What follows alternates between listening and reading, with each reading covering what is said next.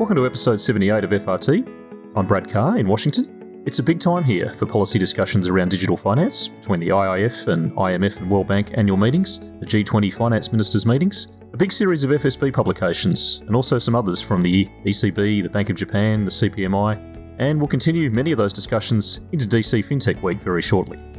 As with this time last year, I'll pair up with Chris Brummer of Georgetown University and the host of FinTech Beat to bring you a download across all of that but for this episode, we're going to zero in specifically on digital identity, that being a foundational technology that has only become even more important through the COVID crisis and the rapid transition of so many sectors of the economy this year. You might recall that we discussed the Open Digital Trust Initiative on episode 73 with Don Thibeau of the Open ID Foundation and Rod Boothby and Daniel Puhathan of Santander. One of the big themes in our IIF workstream on that initiative is on interoperability with other systems. Today we'll widen the aperture and look a bit further at the broader landscape. Taking advantage of all the current policy and expert exchanges, this episode features discussions from our major IIF events. Firstly, we'll hear from a panel discussion we held on identity and inclusion as part of the IIF Digital Interchange, where I was privileged to moderate a discussion with Hisham Ezz Al-Arab, the chairman of CIB Bank in Egypt, Lyndon Dawson of Ping Identity, and Tilman Ehrbeck of Flourish Ventures. We'll then continue with a couple of extracts from the Digital Identity panel in the IIF annual membership meeting where Vicky Roig of Santander took on the moderation duties with our panellists Vivienne Artz of Refinitiv, Sopnendu Mohanty of the Monetary Authority of Singapore, and Nat Sakimura, the chairman of the Open ID Foundation. We begin with the identity and inclusion discussion, starting with Tilman. The crisis, the lockdown has, has, has shown us all that digital identity is a very critical element to conduct our lives we were trying to work from home, shop from home. Um, uh, people, courts are sitting uh, digitally, marriages are being concluded digitally. So, this entire notion of digital identity is a far bigger topic than um, financial inclusion, if you will. Uh, at the same time, financial inclusion is a far bigger topic than digital identity. Dig- digital identity is a critical enabler to promote financial inclusion. It lowers costs, it makes things easier, it, it allows financial services providers to comply with regulation. But in order to really reach people who have previously been, been excluded, you also need the right products, the right services at the right cost. They must actually help them improve their lives. So digital identity, hugely important in the times that we are living, a bigger topic than just financial inclusion, and within financial inclusion, a necessary but not condition, uh, uh, necessary but not sufficient condition for success. Lyndon, if I can turn to you, and you know, I think one of these, one of the points you've raised with me before was about the, the notion of no user left behind. And I want to make a linkage here to a, a comment that Carlos Torres Vila, BBVA's chairman, made in our Monday session about the, the criticality of ensuring that digitalisation does not leave behind the, the most vulnerable. So I guess we kind of have this sense of, on one hand, there's the great positive story of the opportunity to use digitalisation to reach people that have otherwise been historically excluded. Some of what Hisham was talking about and, and expanding that reach.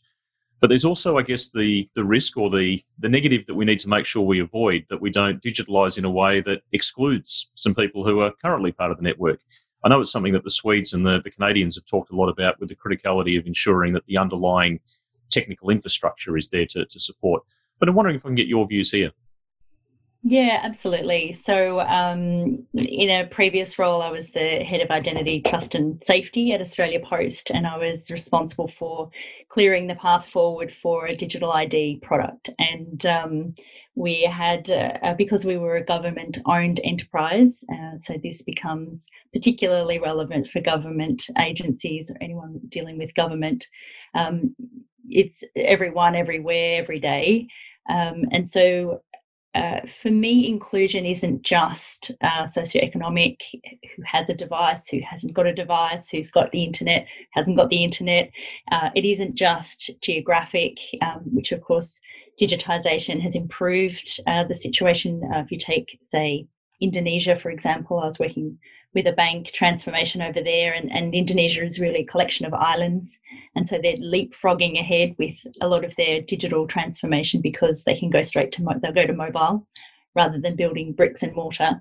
So it's not, but it's not just socioeconomic or geographic. It's also thinking about your all of the users and how they engage with the platform, and making sure that when you're building your platforms, um, and, and, I've seen this from a very practical sense uh, down in the trenches with the teams, the identity and access management teams who are building uh, and transforming uh, large banks making sure that you, are conducting user testing all the way along uh, and that the teams who are building these and, and undergoing the, the, transformation are as diverse as the user base.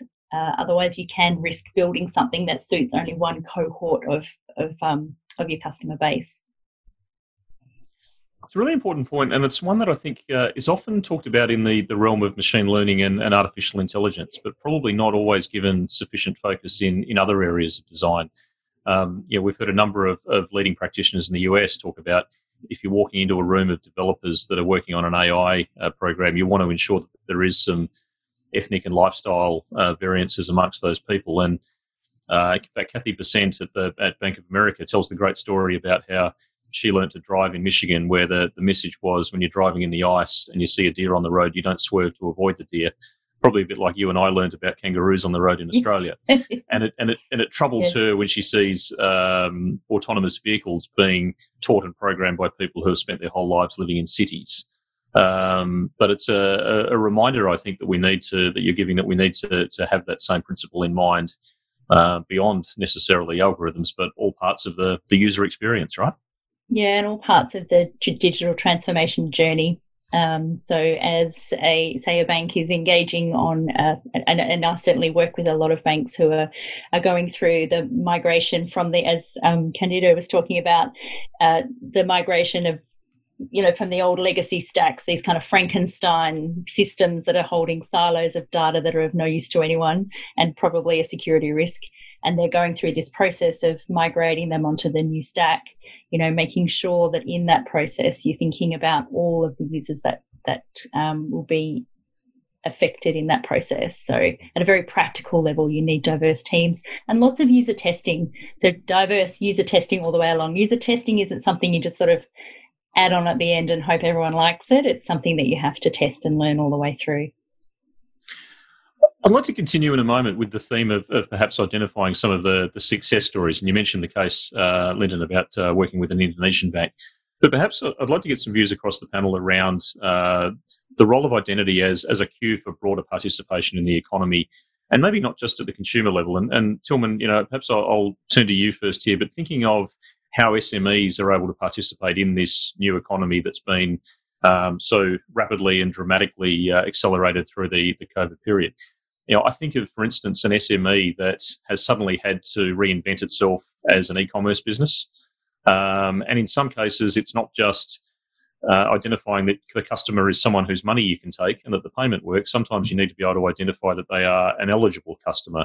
For instance, if you're selling alcohol or something that's got an age restriction attached to it, um, and how you do that with no longer in-person transactions and no longer in-person identity some of the solutions like the Open Digital Trust Initiative, I think, are really critical about helping to enable that and provide that as a basis for SMEs activity in the, the broader economy in this world. But please, can I get your thoughts on that, Tilman? If you think about, again, how you conduct your life, right? You, you have your wallet, and in the wallet is um, your credit card, so there's a payment mechanism, but there's also the driver's license that proves uh, your age if you want to buy alcohol uh, in, in at least in the United States. You have to be 21 in most places. In a physical store, have your health insurance card in there, all that type of stuff. Um, as we increasingly live in a digital world, and that is true before the pandemic, and that's true in emerging markets, uh, and that is true for small businesses and, and, and consumers the, the, the more we could use that information that used to be in my physical wallet, the more we could use that um, in, in a digital way, uh, the easier life gets for us as users and consumers, and obviously for the businesses on the other side providing the services. And we really should have a regime. I would love to hear more from from Lyndon about this. We really should have a regime that includes everybody, a digital identity regime that includes everybody. That that was already mentioned. I think it should be a regime as well that is very transparent. So if somebody authenticates my identity, I should know about that. Uh, it should protect my privacy, right? It should only pull the type of information that is really needed. So, for example, or the example that resonates a lot with people is is the the buying alcohol, right? The it should only be proven the fact that I'm 21. They don't need to know my birth date exactly, my address, my telephone number, so that they can harass me afterwards. So these notions of inclusivity, transparency around the usage, uh, privacy of, of, of the data, proportionality, and then it needs to be interoperable, right? So right now we have this multitude of different things that we need to use, and that's costly, it's replicative. So I do think there is a, a sort of digital identity regime uh, to be developed, and it has a public utility character to it, in my interpretation. And that's why initiatives like uh, Trust Canada or, or, or, Trust frameworks in the US, in the UK, everybody is working on that. And, and that's, from my perspective, that's the right way to go. Uh, Tilman, you've, you've pretty much described exactly what we're, uh, the IF and the Open ID Foundation are working on as part of the, the Open Digital Trust Initiative. And indeed, to your point about um, yeah, a small business, for instance, doesn't want to necessarily learn a customer's date of birth because then they have to store that and protect that. And there's depending right. on depending on your jurisdiction, potentially some very large fines pending if you don't sufficiently protect that. It reminds me of the analogy about data that uh, that Scott Farrell from the Australian Consumer Data Right uh, study gave, which is that it's it's not the new oil, it's the new uranium. That it's it has a half life, that it decays, but it's it's it's toxic, and you need to to protect it and store it. So the scenario where a trusted identity provider, which might be, for instance, a bank, is able to validate a customer with an answer of yes, rather than the the actual date of birth, I think is something that is yeah, potentially very powerful and and uh, enabling for a, a small business. Um, Tilman, you gave a cue to Lyndon there. Perhaps if I can let Lyndon react, and then Hisham, if we can come to you, because I'm sure that the SME uh, sector is a very important one for you also. But but Lyndon. Yeah, thank you. I absolutely agree with everything that uh, that you were saying. I think it would be that is a, a dream goal to have a an interoperability uh, globally, uh, to have something that has that can be transparent, um, some standards that people are all working to, but that still has the flexibility to recognize cultural differences between nation states, um, different uh, policies, different laws. Uh, I think the key to that really at its core sort of philosophically is that you have to put the user in the center of everything and you have to give them control you have to give them choice uh, you have to allow them to see at a more fine grained level what it is they're agreeing to and what they're not agreeing to, and you have to give them the right to be forgotten or the right to, to withdraw their consent. Um, there are some challenges around um, folks who aren't, aren't in a position to give consent. So, say children or people who um, uh, may have to engage in delegated authority. So, if they're the very elderly, for example. So, there are some cases that do need to be addressed in in that way but i think uh, somewhere where we can put the user in the center and allow people that choice would be ideal that would be amazing. But certainly, um, from my experience working, uh, certainly working um, at Australia Post, one of the big challenges was who will own the risk. So I can create this great digital identity platform, but will the bouncer on the other side accept that as um, an appropriate yes, no, this person is legally allowed to come into the nightclub? You know, it's who catches it on the other side is really important, and and will they be protected by government regulations? That's the million dollar question, I think. That's a great point. Um, Hisham, would you like to add to that, and, and particularly with the lens of you know where at CIB you not only are committed to extending the reach for your consumer customers, but also the way that you support small business. I want to add one point about the digital identity before I move to that uh, point. It's it's not only about the personal data, it's about personal behavior as well. Uh, it's like 360 degrees, holistic look at the individual that becomes very hard, even if, if people have the same birthday, almost the same name, to mix them up because of the different behavior. Uh, the most trusted place where you can have the entire data, I think, the banking sector. is where uh, historically, and I think in the future, would be the right place where uh, they can preserve the, the customer secrecy and the customer data.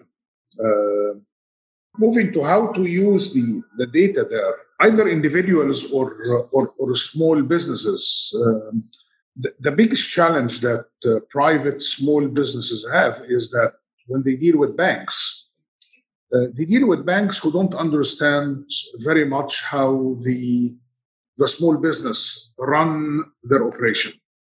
Uh, and fortunately, their off-takers or suppliers, they know them better than their bankers. Uh, the banker have all the information about them, but their behavior is much better understood by the supplier and the off-taker. So I, I think moving uh, the, uh, the the credit part of financing SMEs from just a cash flow and projection to uh, payment and behavior is very important because this exactly how suppliers give facility to their small businesses or off-takers give them advances for their business.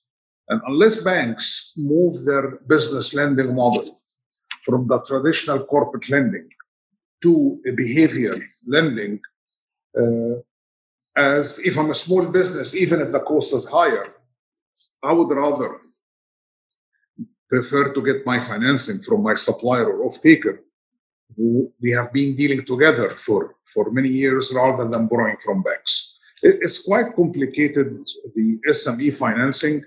Uh, from, from our side at, at CIB, when we looked at SME, we looked at what's missing there is the financial services, payment, payrolls, because most of the SMEs, the majority of their business is in cash. So the first step is to understand their behavior is moving that cash into the bank, like the point of sales rather than selling cash. You sell through point of sale uh, rather than paying your employees in cash. You pay them through the wallet to their uh, straight to their account. Then we build information and this what we call it uh, an SMA, SMA, the identity. It's an, another behavior identity for that small business, the same like the uh, individual. I should add that we're focusing this FRT episode on digital identity, but there were some other great points made, in particular by Hisham, about some of the opportunities in financial inclusion more broadly. I really liked a point he made about the changing economics in reaching and serving customers. And Hisham stressed that as we shift our focus from branches to devices, which I think increasingly reflects customer preferences anyway, millions of people that weren't previously profitable as potential customers suddenly become so. Hisham cited CIB's efforts in this space in Egypt, but he also underlined that it really needs that mindset shift in repositioning the bank's strategy from branches to devices. Let's turn now to the IIF annual membership meeting Initially continuing the theme of supporting SMEs, we start with Vivienne Artz, putting some of Refinitiv's initiatives for SMEs into context, before Sopnendu Mohanty shares some of the great emerging developments in India, Singapore, and Thailand. At Refinitiv, uh, we offer products which help identify um, heightened regulatory risk um, and individuals and entities that might may have a higher level of risk of involvement with uh, money laundering. Um, digital identity is actually the step before that. So, um, what we do in terms of supporting SMEs is that the, the opportunity for digital identity is that enables SMEs to participate in the global economy. Um, and we know how important that is, uh, particularly for, for many jurisdictions, um, for example, the UK and Europe, where more than 90% of all businesses are indeed um, SMEs. And it's particularly important, again, in this environment when we are further apart from each other, um, where there, you know, when you're, you're not able to deal in an in person way or to achieve in person identification. So, enabling identification um, and compliance with AML obligations um, is actually uh, very, can be increasingly challenging uh, during these times. So, one of, one of the solutions that we offer is um, QualID, and that does a number of things. It, it, it's, a, it's a sort of combination via an API technology which does uh, digital identity verification, which checks that a person actually exists, that they say um, who they, they are who they say they are, um, com- by comparing the information they've provided to information from independent sources. Uh, we do uh, doc- document proofing to identify um, if the document is uh, legitimate. And then uh, QualID also enables risk screening, which is also hugely important and identifies potential risk uh, to help the user make informed decisions um, about that particular entity or person. So it's a sort of a three part comprehensive unique solution that helps uh, companies onboard uh, customers um, and to also reduce for, fraud and manage um, their risk. So it's not a digital identity, it is a process um, that enables better digital identity verification um, and document proofing and risk screening um, as, a, as a potential solution there. I think the, the one piece I forgot to mention that uh, during the crisis, also we saw there's a need for interoperable of the IDs. India has a fabulous ID system, but a lot of migrant workers, Indian migrant uh, workers who stay outside the country, they need to remit money back home, and they they, they can't use that national ID system because they have to use back to the the whole kind of complicated payment uh, systems to send money back home, and so had it been a case if this this national IDs are interoperable in many sense, that every con- different country recognize respective ID as a trusted uh, identifier to use as a proxy to send money, I think we will be solving a lot of this unmet need of migrant workers sending money back home, the huge remittance corridor. This is towards your inclusion question. So interoperating IDs recognized by different jurisdiction is a key open policy question out there. And the second point uh, on the same space uh, is around uh, uh how do we connect uh, domestic payment system where the national proxy has been the ID systems to different country. As an example, Singapore and Thailand will be the first country globally, uh, hopefully by March, sometime in March next year, to able to send each uh, resident of each other country can send to each other money by just knowing their mobile phone number as the proxy, which means the respective systems are interoperable at a certain layer. So having this data systems connected, having this payment system connected using common proxy like national id to talk to each other becomes the end state we are trying to go it solves inclusion challenges it solves the global trade recovery post covid-19 it also solves a lot of the uh, growing digital economy which is critical for a lot of covid-19 recovery process Building on his insights on some of the great opportunities with identity for remittances and payments there, you'll notice that Sopnendu starts to highlight the critical need for connectedness across borders and interoperability. This theme continues in the panel discussion, so let's pick that up as they move directly onto this interoperability topic. I have a very simple uh, frame uh, to think about this. I think my view is every country should start build the basic infrastructure a, a, a clean ID system, a trusted ID system, a trusted data system, minimal set of data you can collect and validate, and a payment system which is highly interoperable, and lastly, a, a, a electronic consent system. Because if you don't have this four, four element, very hard to put policies in work because we are talking of electronic transactions, we are talking of electronic verification, and this needs all the four to work in tandem. So having a, a core trusted foundational infrastructure is the first step before you think about cross border. Once you get that and you put the right policy, right legal framework, right uh, uh, trust uh, trust governance around that, and you build enough use case to understand how it operate, you start thinking about how do I start now building a corridor of transactions. And I use the word corridor because it's hard to imagine that everybody will wake up and say we all agree. So I think the step, second step is you just have to build through some friendly country of yours and start building trusted data corridor, trusted ID corridor, and some amount of use case driven uh, uh, processes which can operate on this two system talking to each other. It could be a payment system that everybody needs to talk to, and maybe that's the way to start. And the last piece is infrastructure availability. And we should not forget that the system failure will can cause catastrophic uh, exclusion challenges. You must have a, a, stable internet, a broadband, network infrastructure available. Of course, there are many claims of creating low, low bandwidth, low code consumption uh, system, but you must have uh, sufficient basic infrastructure available to operate. The last thing you want to do, you put a highly electronic uh, uh, uh, dependent system and you deny somebody a certain services because that person had a system failure. And that can be a life life and death situation for many people. So have an infrastructure which is reliable and 24 7 failure failure resistance is critical for the success.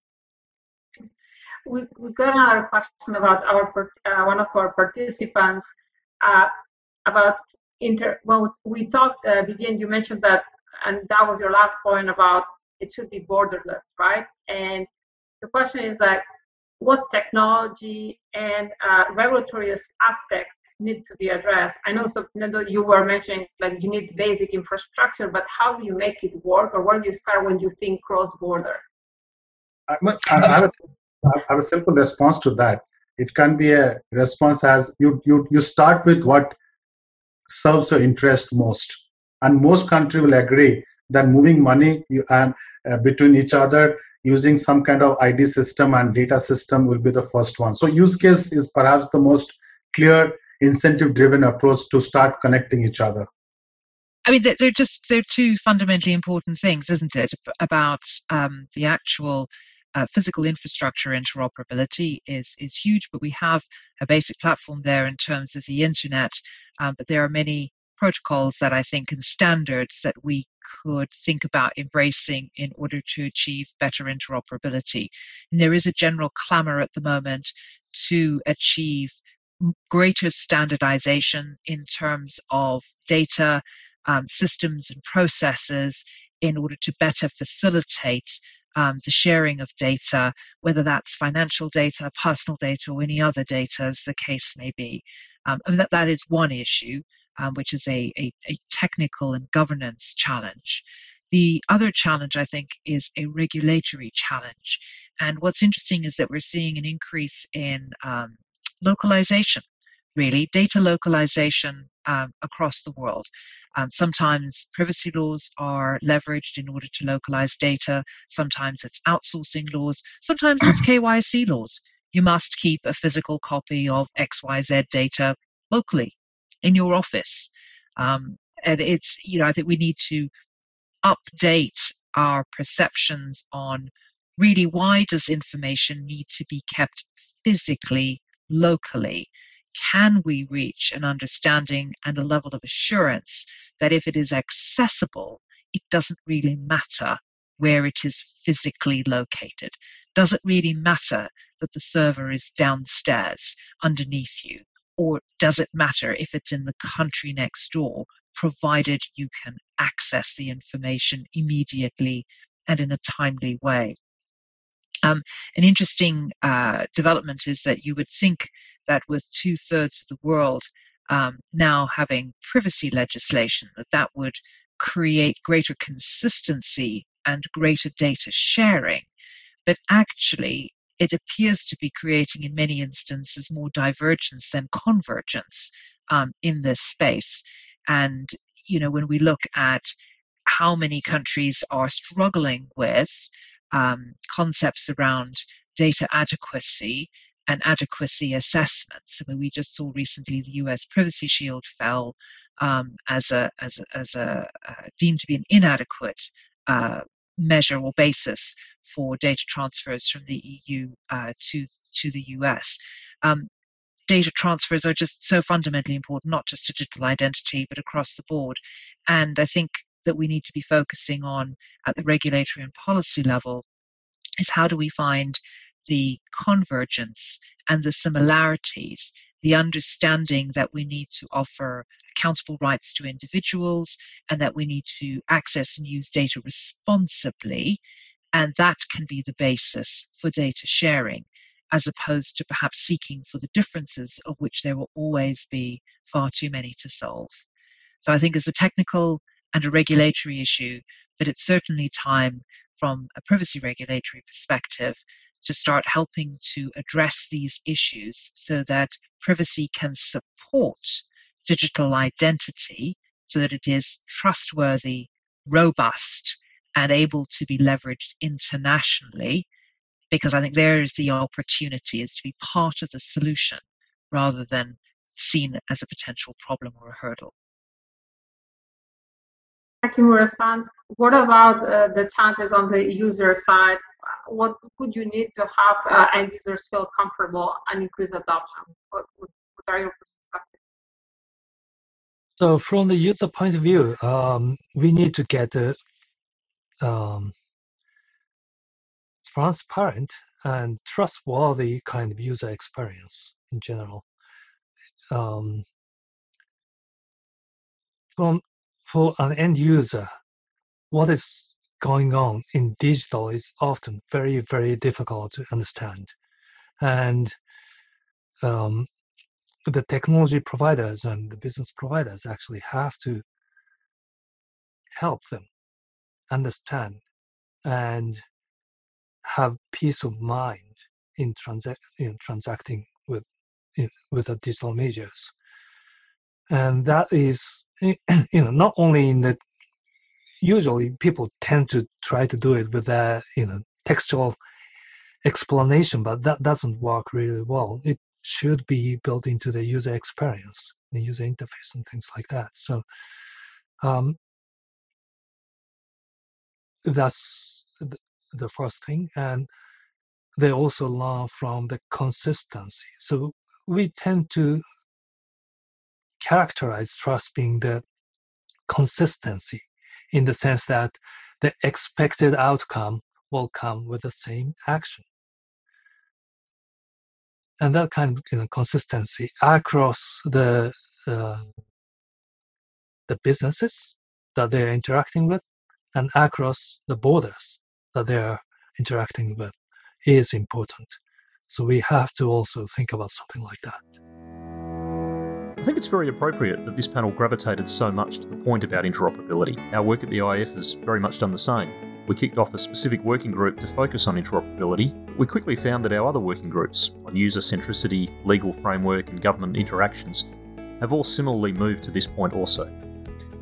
I should also add that in my own mind, I started out thinking of interoperability in the sense of other identity initiatives. But I've quickly come to realise that there's a, a second axis or a different layer on the interoperability with other systems such as open banking, payments, privacy, and more, and it's been great to have our experts highlight this here.